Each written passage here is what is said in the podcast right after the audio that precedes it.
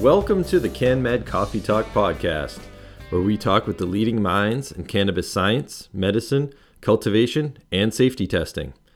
I am your host, Ben Amirault. I'm the marketing manager at Medicinal Genomics and proud member of the team that puts on the CanMed conference every year.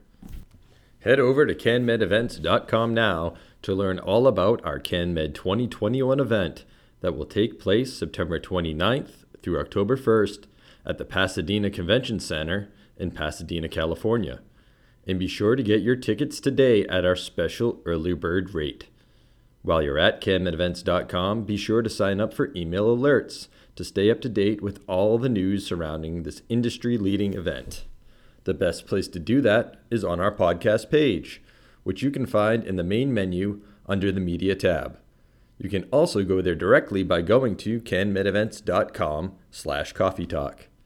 There's a sign up form on that page, and if you complete it, you will be entered into a drawing to win two CanMed 2021 VIP dinner tickets. While you are there, you can also listen to all the CanMed Coffee Talk podcast episodes in our archive. And be sure to check out the latest issue of Cannabis Patient Care to learn all about how CanMed's parent company, Medicinal Genomics, got its start and why our CEO, Brendan McKernan, and CSO, Kevin McKernan, remain so committed to advancing the cannabis industry and helping patients in need. Just head over to the CanMed website under the About Us tab to find out more. Special thanks to our friends at Cannabis Patient Care for publishing this story.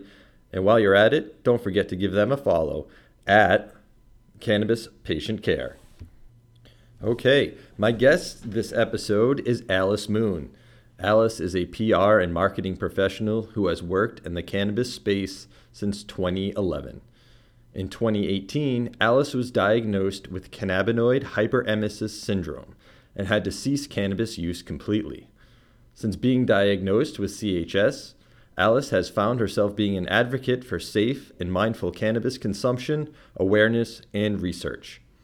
At CanMed 2019, Alice participated on a CSH panel, which is the first time I had heard about this condition. Since then, her passion for educating on the subject has garnered the attention of RX Leaf, Leafly, Business Insider, and Forbes. In early 2020, Yahoo released a documentary featuring Alice, which I will link to in the show description. During our conversation, we discussed Alice's experience with CHS, what little we know about what causes CHS, what treatments provide relief from CHS, strategies cannabis users can use to reduce their risk of developing the syndrome, how awareness for CHS has grown since Alice developed the condition, whether patients who recover from CHS can go back to using cannabis, the three stages of CHS, and more. Before we get to my conversation with Alice, I would like to thank this episode's sponsor, the American Cannabis Nurses Association. ACNA is a national nursing organization whose mission is to advance excellence in cannabis nursing practice through advocacy, collaboration, education, research, and policy development. Founded in 2010, ACNA is now in its 11th year with almost 1,700 members in the United States. They continue to work on providing their members with up to date cannabis information and resources to care for patients who use cannabis. Join them today at www.cannabisnurses.org and be part of the change. And lastly, our friends at the Hemp and Coffee Exchange are creating some great coffee. If you didn't know, Hemp coffee is healthy, delicious, and a natural product rich in trace minerals and nutrients, providing sustained energy without the crash of regular coffee.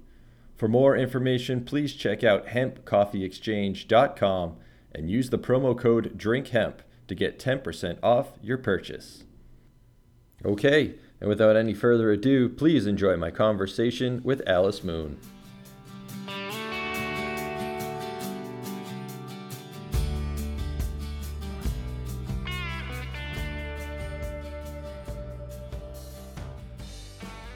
Good afternoon, Alice. Thanks so much for joining us. Thanks so much for having me. Happy to be here. All right. Um, I'm very interested to talk with you today um, about an issue that I imagine a lot of our listeners don't know too much about uh, cannabis hyperemesis syndrome or cannabinoid hyperemesis syndrome. Um, so you have dealt with this personally, and I know you've told your story countless times, but I hope you wouldn't mind sharing it again. Um, just tell us about your your experience with this syndrome, and then we can talk more about um, kind of everything that goes into it. Yeah, so um, I joined the cannabis industry back in 2011, and in 2015, I started writing edible reviews. So I was consuming a good amount of edibles, about 10 to 15 milligrams of edibles a day. I'd smoke about half a joint a day. I wouldn't consider myself a heavy user by any means, but I was definitely a, a user. Um, I use cannabis for anxiety and depression and for sleep. So it was definitely a medicine for me. Um, while I also would use it recreationally sometimes during the day. So it had a lot of benefits and purposes for me. Um, around 2016, I started to throw up and I would just get really sick um, for a few hours at a time. Then it would go away and it would happen about once a month. And then as time went on, it started happening more and more, like once a week. Um, and then in 2018, uh, I threw up for 14 days straight. Um, that was nonstop vomiting all day, every day, 14 days. And doctors couldn't figure out what was wrong with me. Then eventually I saw a doctor who said, you know, it's got to be the weed. So I took a three month cannabis break and then I reintroduced cannabis back into my life and I got sick again, this time only lasting four days. And then I said, okay, maybe I can introduce CBD. Oh, and when I reintroduced cannabis into my life, that was pesticide free cannabis. I made sure it's pesticide free. Um, so, because a lot of people say that CHS caused by pesticides. So, went pesticide free, still got sick. And then I introduced CBD into my life, and I was able to use CBD for about three months until I had my worst episode yet, where I threw up all day, every day for 16 days straight. Mm-hmm. So it's been a really crazy journey with CHS. Um, just being so sick for so many years, not knowing what was going on with me, having my near death experiences with all my throwing up, and my 16 day episode, um, I got an ulcer, a hernia, and a bacteria infection in my gut um, from all the throwing up. Wow, that is that's unbelievable, really. Um, can't believe you had to go through that. Um, so, when was it that you actually figured out that this was CHS or that it was the cannabis that was was causing this? And I mean, I'll be very I'll be very frank. I had never heard of CHS until I heard your story at CanMed 2019. Um, so, what resources were available to you at the time um, when you were going through this? Was it how well known was it?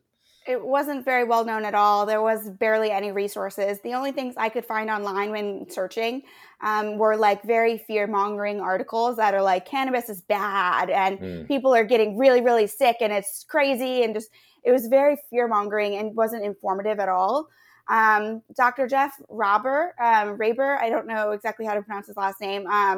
With mm-hmm. um, he's with a terpene company. He um, actually is the one who told me to put capsaicin cream on my stomach, and so that did provide some relief when I used capsaicin cream. But then my skin was on fire and was burning, and so I used a wet rag to try to wipe the capsaicin off, not knowing that water actually increases the effects of it. And so wow. I just made it even worse. And then I was crying in tears because my stomach was on fire. Um, and so I couldn't use capsaicin again after that because it was so traumatizing. But capsaicin does help a lot of people. Um, but back to your question, there wasn't a lot of information out there at all. Um, there's a few Facebook groups that exist that are great resources now, but I didn't have them at the time. I wasn't aware of them. It wasn't until I started publicly speaking that people reached out to me and told me about the Facebook group. So it took me um, a few years to like really find a lot of resources on it. And when did I first truly believe that I had it? Well, before my 14 day episode, right before I had seen a doctor and she had said it could probably be the weed. And so before my 14 day episode, I said, okay, I'm going to go have one last hurrah.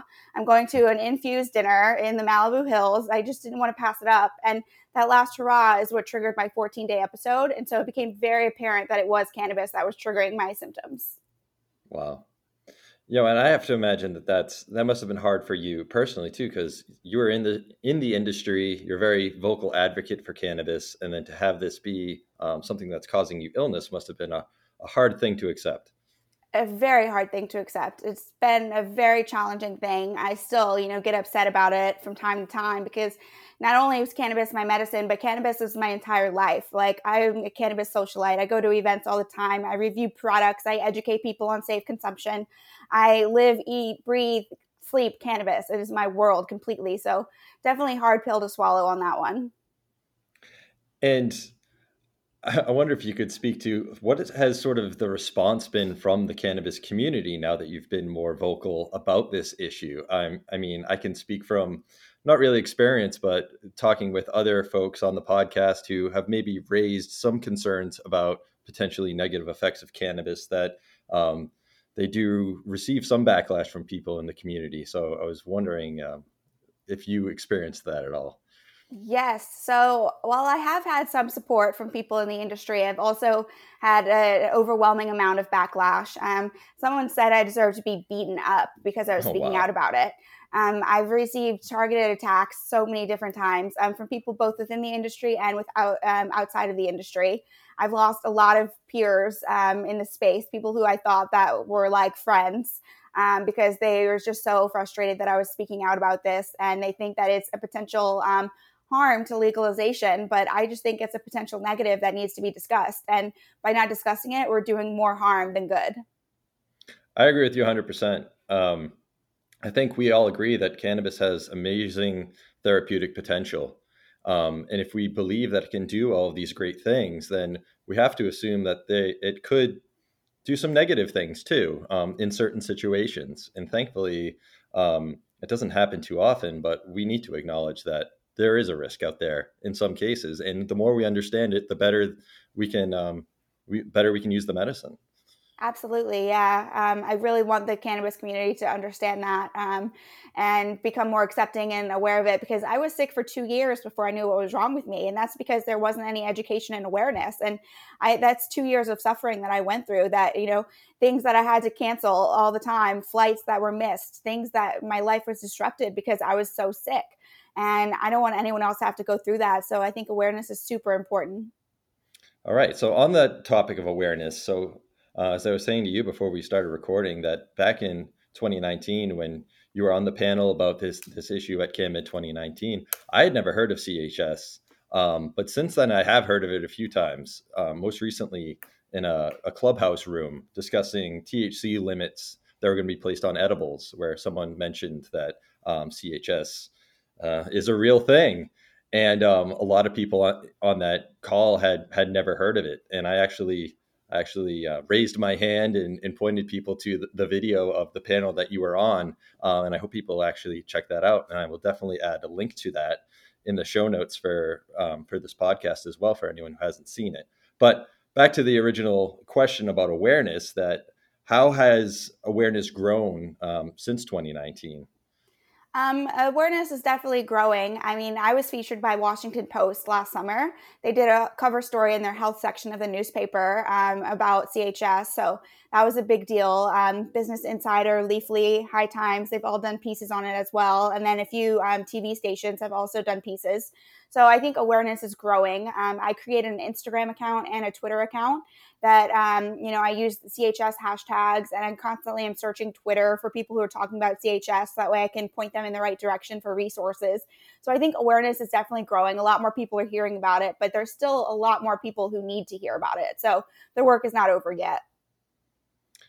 Yeah, and again, during that panel in 2019 you know this whole condition was still very mysterious as to you know what are the causes what are the treatments? There hadn't been enough research into chs what's changed on that front? Do we have any more idea of sort of what's triggering this condition or maybe um, at least some commonalities between people who are experiencing it so um, at the CanMed panel, I had done a survey of, I believe it was like 130 or 150 people. Um, since then, I've done a survey of 330 people, and I asked more in-depth questions. And really, the only commonality that we all have is that we use cannabis. The amount hmm. that we use, the duration we used, um, the uh, type used, it all varies. Um, the age of people the majority of people were using for eight years or longer before developing symptoms, but there were people who were using for less than a year that developed symptoms. So it's kind of all over the place. Um, and uh, there was one other point with it that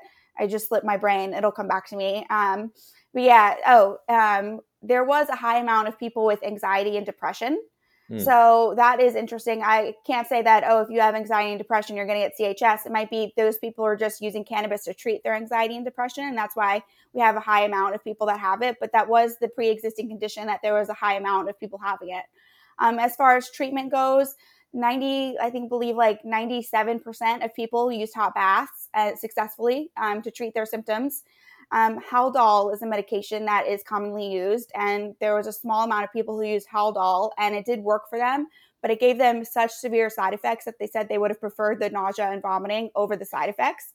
So, um, Haldol is really a medication that is being used more. It's kind of the go-to now in emergency rooms. So doctors are turning to that medication. Um, it's a uh, benzodiazepine, an antipsychotic, and so for people who don't have psychotic issues, it can cause psychosis. So it is should be a last resort. Capsaicin cream should be the go-to, but a lot of doctors are using Haldol and a few other medications.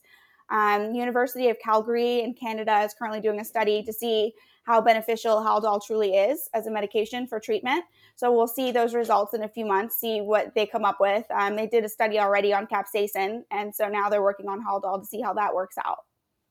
Oh wow, so that's encouraging that there are some some folks that are doing some research into treatments for this. Yeah, um, I wish that there was some research going on into the cause behind it.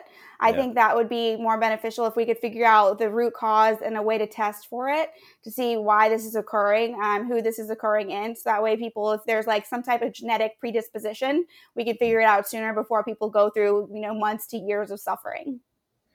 Yeah, and the thing that really um, kind of stands out to me is that uh, you know as you as you mentioned in your story is that you enjoyed cannabis symptom free for years um, before developing this condition. So i mean do we understand is there some sort of you know mechanism that flips that you can no longer tolerate it? I mean obviously i think as you said we, we still don't know but it just um, it seems interesting and not something i can really think of happening with any other allergy or, or condition or syndrome yeah, it seems like it's just like a flip that gets switched. All of a sudden, um, your body just rejects it. There's one theory that too much cannabis can turn off the TRP1 receptor, the TRPV1 receptor, which is um, a receptor, it's a capsaicin receptor that actually helps regulate digestion. And it's suggested that perhaps too much cannabis can turn off that receptor in some people. And the heat, hot baths, and capsaicin cream on the stomach turn that receptor back on because it's a capsaicin receptor. So there mm. that theory that um, potentially that receptor is what is getting shut down. But, you know, that is just a theory and we don't 100% know. Yeah. And so is there any sort of general advice that that folks are giving to you know sort of prevent that if, if it is sort of like a, an overload of that system uh, in terms of you know whether it's taking regular breaks from cannabis to kind of reset the receptors i uh, recently did a podcast with dr dustin sulak who who recommended that not in not for chs specifically but just in general to you know take a break every now and then and that you can actually see some regeneration of um, cb1 receptors in just 48 hours of cessation so is there any thought to maybe that being a, a potential way to prevent something like this? Absolutely. Yeah. I think everyone should take cannabis breaks every now and then. Um, just give your body a reset. Um, yeah, I think that's very important. And that's something that I rarely did is I didn't take breaks. I was consuming quite often. Um, so I wish I would have taken more breaks um, for sure. And I think you know, there's three phases to CHS. There's the prodromal phase, which is nausea um, and stomach aches. Then there's the hyperemetic stage, which is where the people are throwing up. And then there's the recovery stage, which is when you're getting better. So if people hit that prodromal stage, the beginning stage of it, where they're just feeling nauseous, that's definitely a key sign that they should be taking a break. And then hopefully by taking a break, they won't ever get to the hyperemetic stage. Oh, interesting.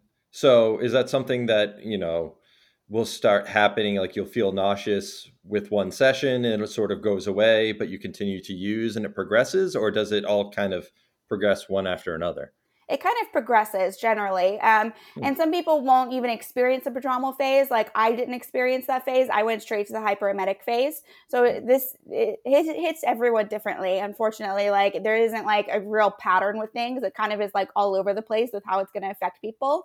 And another thing is it's usually not immediately after smoking. It's usually about 24 hours after using. So that's why it can be hard to correlate that it's cannabis because it's not always immediately after use.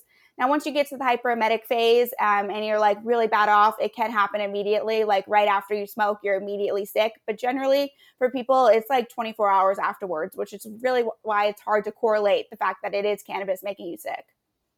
Yeah, and I think one of the things that you had mentioned on that panel is, you know, cannabis is largely accepted or believed to be kind of an anti-nausea um, remedy. So, if what you're saying is that after 24 hours of, of using cannabis, you could start feeling nauseous, it's not. Um, it could be a logical response to be like, "Hey, I'll have some cannabis to help relieve my nausea," but that could be the exact opposite of what you should be doing. Absolutely, yeah. A lot of people do use cannabis to try to treat their symptoms of CHS, and then they only make themselves worse, and that's because they don't know about CHS and what's going on with their body.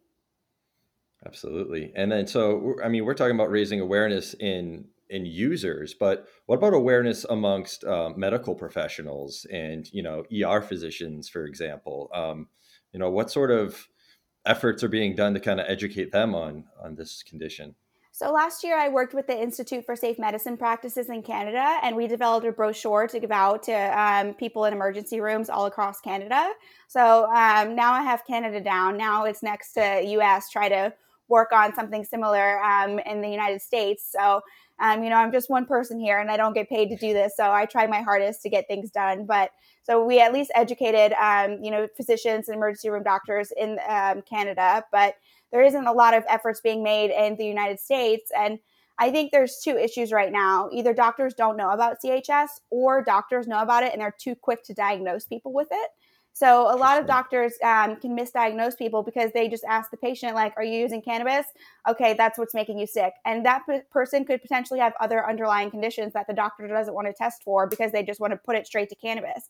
And we're seeing that a lot, and that kind of um, makes people disbelieve in CHS because then they end up finding out that there's something else going on with them. And so they're saying, you know, doctors are just too quick to make this up. Um, so I think that there's like two issues at hand. So we need to educate doctors on it, but we also need doctors to make sure that they're ruling out every other possibility before saying it's CHS.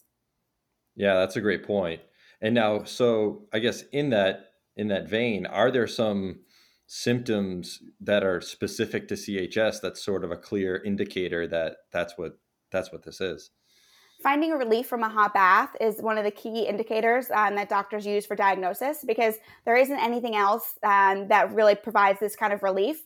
I'm talking about like I was throwing up excessively and I would get in the hot tub and I would stop completely. And then within seconds of getting out of the tub, I'd be throwing up again. So it's really that like um, important and just impactful the hot baths the heat. Um, yeah, I was like living on my bathroom floor, going between like throwing up and the hot bath for quite some time. Um, and, you know, that just leads to more dehydration, which is not mm. good for you. Um, which, you know, there have been a few deaths from CHS from dehydration and organ failure because people are throwing up so excessively and they don't know what's going on with them and they aren't treated properly. And then ultimately, you know, they have died. There's, so there's been five reported deaths total on CHS. Yeah.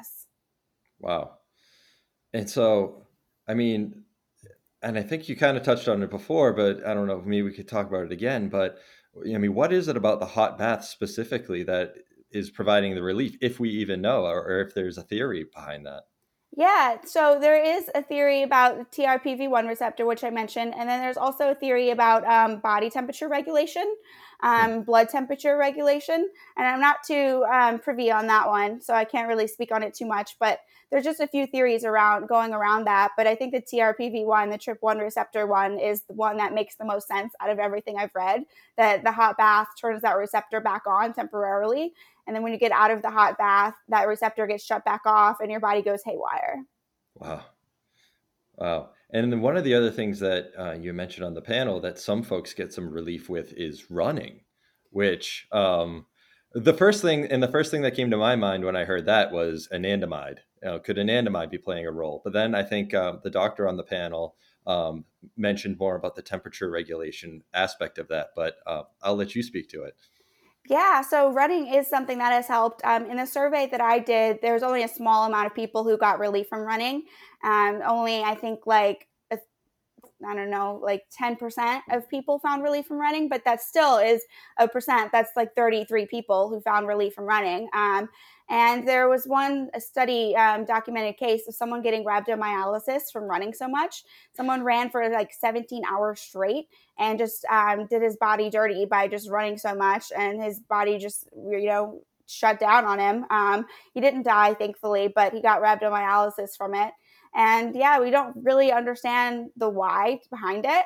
Um, with my second episode, I the one that lasted four days, I got up and went for like extensive walks every day, and I don't know if that helped at all, but I know that my episode only lasted four days that time instead of the fourteen or sixteen days, so hmm. that could have had some type of impact. The moving around, the changing of body temperature, um, that could have helped with my um, symptoms. And so I want to ask you, um, so what is your relationship with cannabis now? Um, is it still that you cannot tolerate any at all, or is there any? Um, are there any cases of folks who have CHS who are able to reintroduce cannabinoids, or is it just you know, it's done? So, um, from what I've seen, people who reintroduce C- uh, cannabinoids, if they have CHS, they do end up getting sick again, but it's a hmm. matter of time. It's not always like immediate. It could be after years or it could be after weeks um, but it the symptoms do come back. But a lot of people don't want to give up cannabis as their medicine, so they figure out ways to use it lightly, whether that be just using like one hit a day, one toke a week, or something like that. Um, there's a lot of people who still consume and they just listen to their body. When the nausea starts to creep up, they take a cannabis break. I personally, um, my endocannabinoid system is so overdone that I can't even handle secondhand smoke now. So my friends can't even smoke around me, um, or I will start to throw up. And so I can't use cannabis at all, but I still work in the industry. I'm still extremely passionate about the plant. Um, I do PR and marketing and social media, and um, I promote the plant and all of its benefits. And I love it so much, and I want to cure so that way I can go back to using my medicine. No, and I think that's an important um, an important thing to bring up again because, um, like you said, you experienced some backlash talking out about against, excuse me, you experienced some backlash speaking out uh, about this issue, and oftentimes people, you know, are very black and white when it comes to cannabis. It's either it's either all good or it's all bad, and I think you're a great example of you know acknowledging the bad and the good, and you know having a very um, level-headed perspective on that. So yeah, and I think something else that we should touch base on is what happens when somebody stops using cannabis, because that's also not talked about at all. Um, you think you stop using cannabis and then you're all better, and that's not necessarily true. Um, people can go hmm. through withdrawals. So I had extreme nightmares when I quit using cannabis. My anxiety heightened, um, and you know, that could be because I had pre existing anxiety. Um, but I've talked to plenty of people who didn't have pre existing anxiety and they quit using and they had anxiety afterwards. They had loss of appetite, sleep issues, um, agitation. So there's a lot of things that can go on mentally and physically with the body when you're quit using cannabis. So it's not as cut and dry as, oh, you have CHS, just quit using. It's like somebody can go through a lot of really gnarly withdrawals. Um, and the industry likes to say that there isn't any withdrawals from cannabis, but that's simply not true. Your body is going through some changes. You know, if your body can be so positively in fact impacted by cannabis when you're using it, like when you take it away, can't you imagine that some things could be going on with your body then as well? Absolutely. And if everything we know about the endocannabinoid system is that, you know, it's it's to promote homeostasis, if you're constantly supplementing with cannabinoids um, and then you take those away, then there's going to have to be kind of a readjustment period. It makes all the sense in the world yeah. to me. And so there's been so many people who go back to using cannabis because they don't want to deal with the nightmares and the anxiety and all that stuff. And so then, you know, it's a never ending cycle of like getting sick and um, having to quit, getting sick, having to quit. And it just quite simply, it sucks. Yeah, yeah absolutely. Um, but it is good to hear that, you know, some people who experience this can still um, can still use cannabis in small doses or more manageable doses. And again, I, have I've spoken to to doctors here on the podcast who who say that a lot of patients can get a lot of benefits from from low doses of cannabinoids still. Um, so hopefully, if um, if folks who are really using cannabis to to treat a, a severe condition or or it's the only thing that works for them, there's still some hope that they can continue to use it. Yeah, totally. And um, you know, anyone listening to this who thinks they might have CHS, just listen to your body. I think that's really important. If you are throwing up all the time, then definitely cut cannabis out of your life. But if you're only feeling some nausea and you're able to take breaks and then reintroduce it, like just tread carefully and be very careful with it um, because you don't want to go into a 14 day episode like I went into. Yeah, absolutely. And I know we sort of talked about it when we were we were asking if there was any kind of correlation between um, the experiences of people who have gone through this, but um, I don't think we talked specifically of you know are there certain formulations or certain forms of cannabis that that seem to trigger this more than others. For example, you know smoking versus eating, or you know high THC versus high CBD, or is it sort of all across the board? So with my survey, um, only three people were edible users only. So that was surprising that only three people were just using edibles. The majority of people were using cannabis um, as the flower itself, and the majority were using it out of bongs. Um, there is, you know, some people who are using dabs and bongs. Um, some some people using vapes as well, but majority of people were smoking flower. Um, as far as if it was high THC, low THC, I actually don't know the answer to that question. Um, I'm not sure. Um, but as far as if it was pesticide free or not, there hmm. about half of people who grew their own and it was pesticide free. Um, so and they still develop CHS symptoms. So um, but half the people didn't know what if their flower was pesticide free or not. Um, so you know, with legalization, we'll see more people who are like having access to pesticide free flower, and so then they'll actually know what they're getting. Um, but for now, a lot of people don't have safe access, so they're getting whatever they're getting. But I don't believe that pesticides are the issue here at all. Um, I think if it was a pesticide problem, we'd see this a lot more widespread. And this has um, occurred with people with synthetic cannabinoid use at all um, as well. So that shows that it's like something to do with cannabinoids is the root cause of this. Wow. Wow. So so what's next for you in your um, in your goal to try to raise awareness here? Um, what's next? I'm just going to keep doing interviews, um, trying to spread the word. You know, my next goal is to be New York, be in New York Times. That's like the ideal goal. Um, I was speaking with them last year before COVID hit, and then when COVID became a thing, that like cut that story out of the picture. But sure. that would be um, my ultimate goal is to get in New York Times because that is a story that uh, that would just reach a lot of people. And I want to just keep reaching out to people, talking to people, connecting and educating and letting people know that they're not alone with this because I felt extremely alone and it was very isolating. And I just want people to know that I'm a support for them. If they have CHS, if they have any questions about it, they can come to me. Um, I also built a website, uh, www.cannabinoid-hyperemesis.com, where people can read 20 plus research papers, patient stories. There's an FAQ, um, and then there's links to all the articles um, that I've been in. So for anyone who wants to really deep dive into CHS, the information is all readily available for them.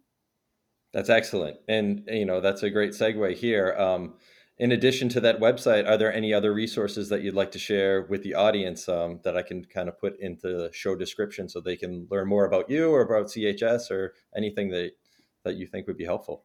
Yeah, so my Instagram account is the Alice Moon, T H E Alice Moon, and the CHS account is cannabinoid.hyperemesis. And so people can reach out to me on either of those platform, um, either of those um, accounts, or they can email me at alicemoon at alice alicemoon.la, and I'm more than happy to talk to them about CHS.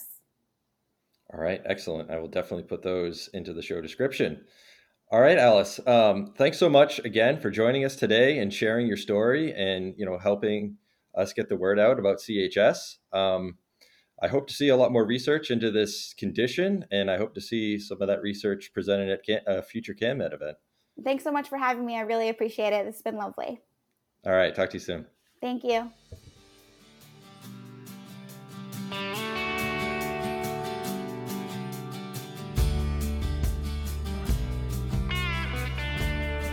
I hope you enjoyed my conversation with Alice Moon. Please check out the links in the show description to learn more about the topics we discussed. And thanks again to this episode's sponsor, the American Cannabis Nurses Association.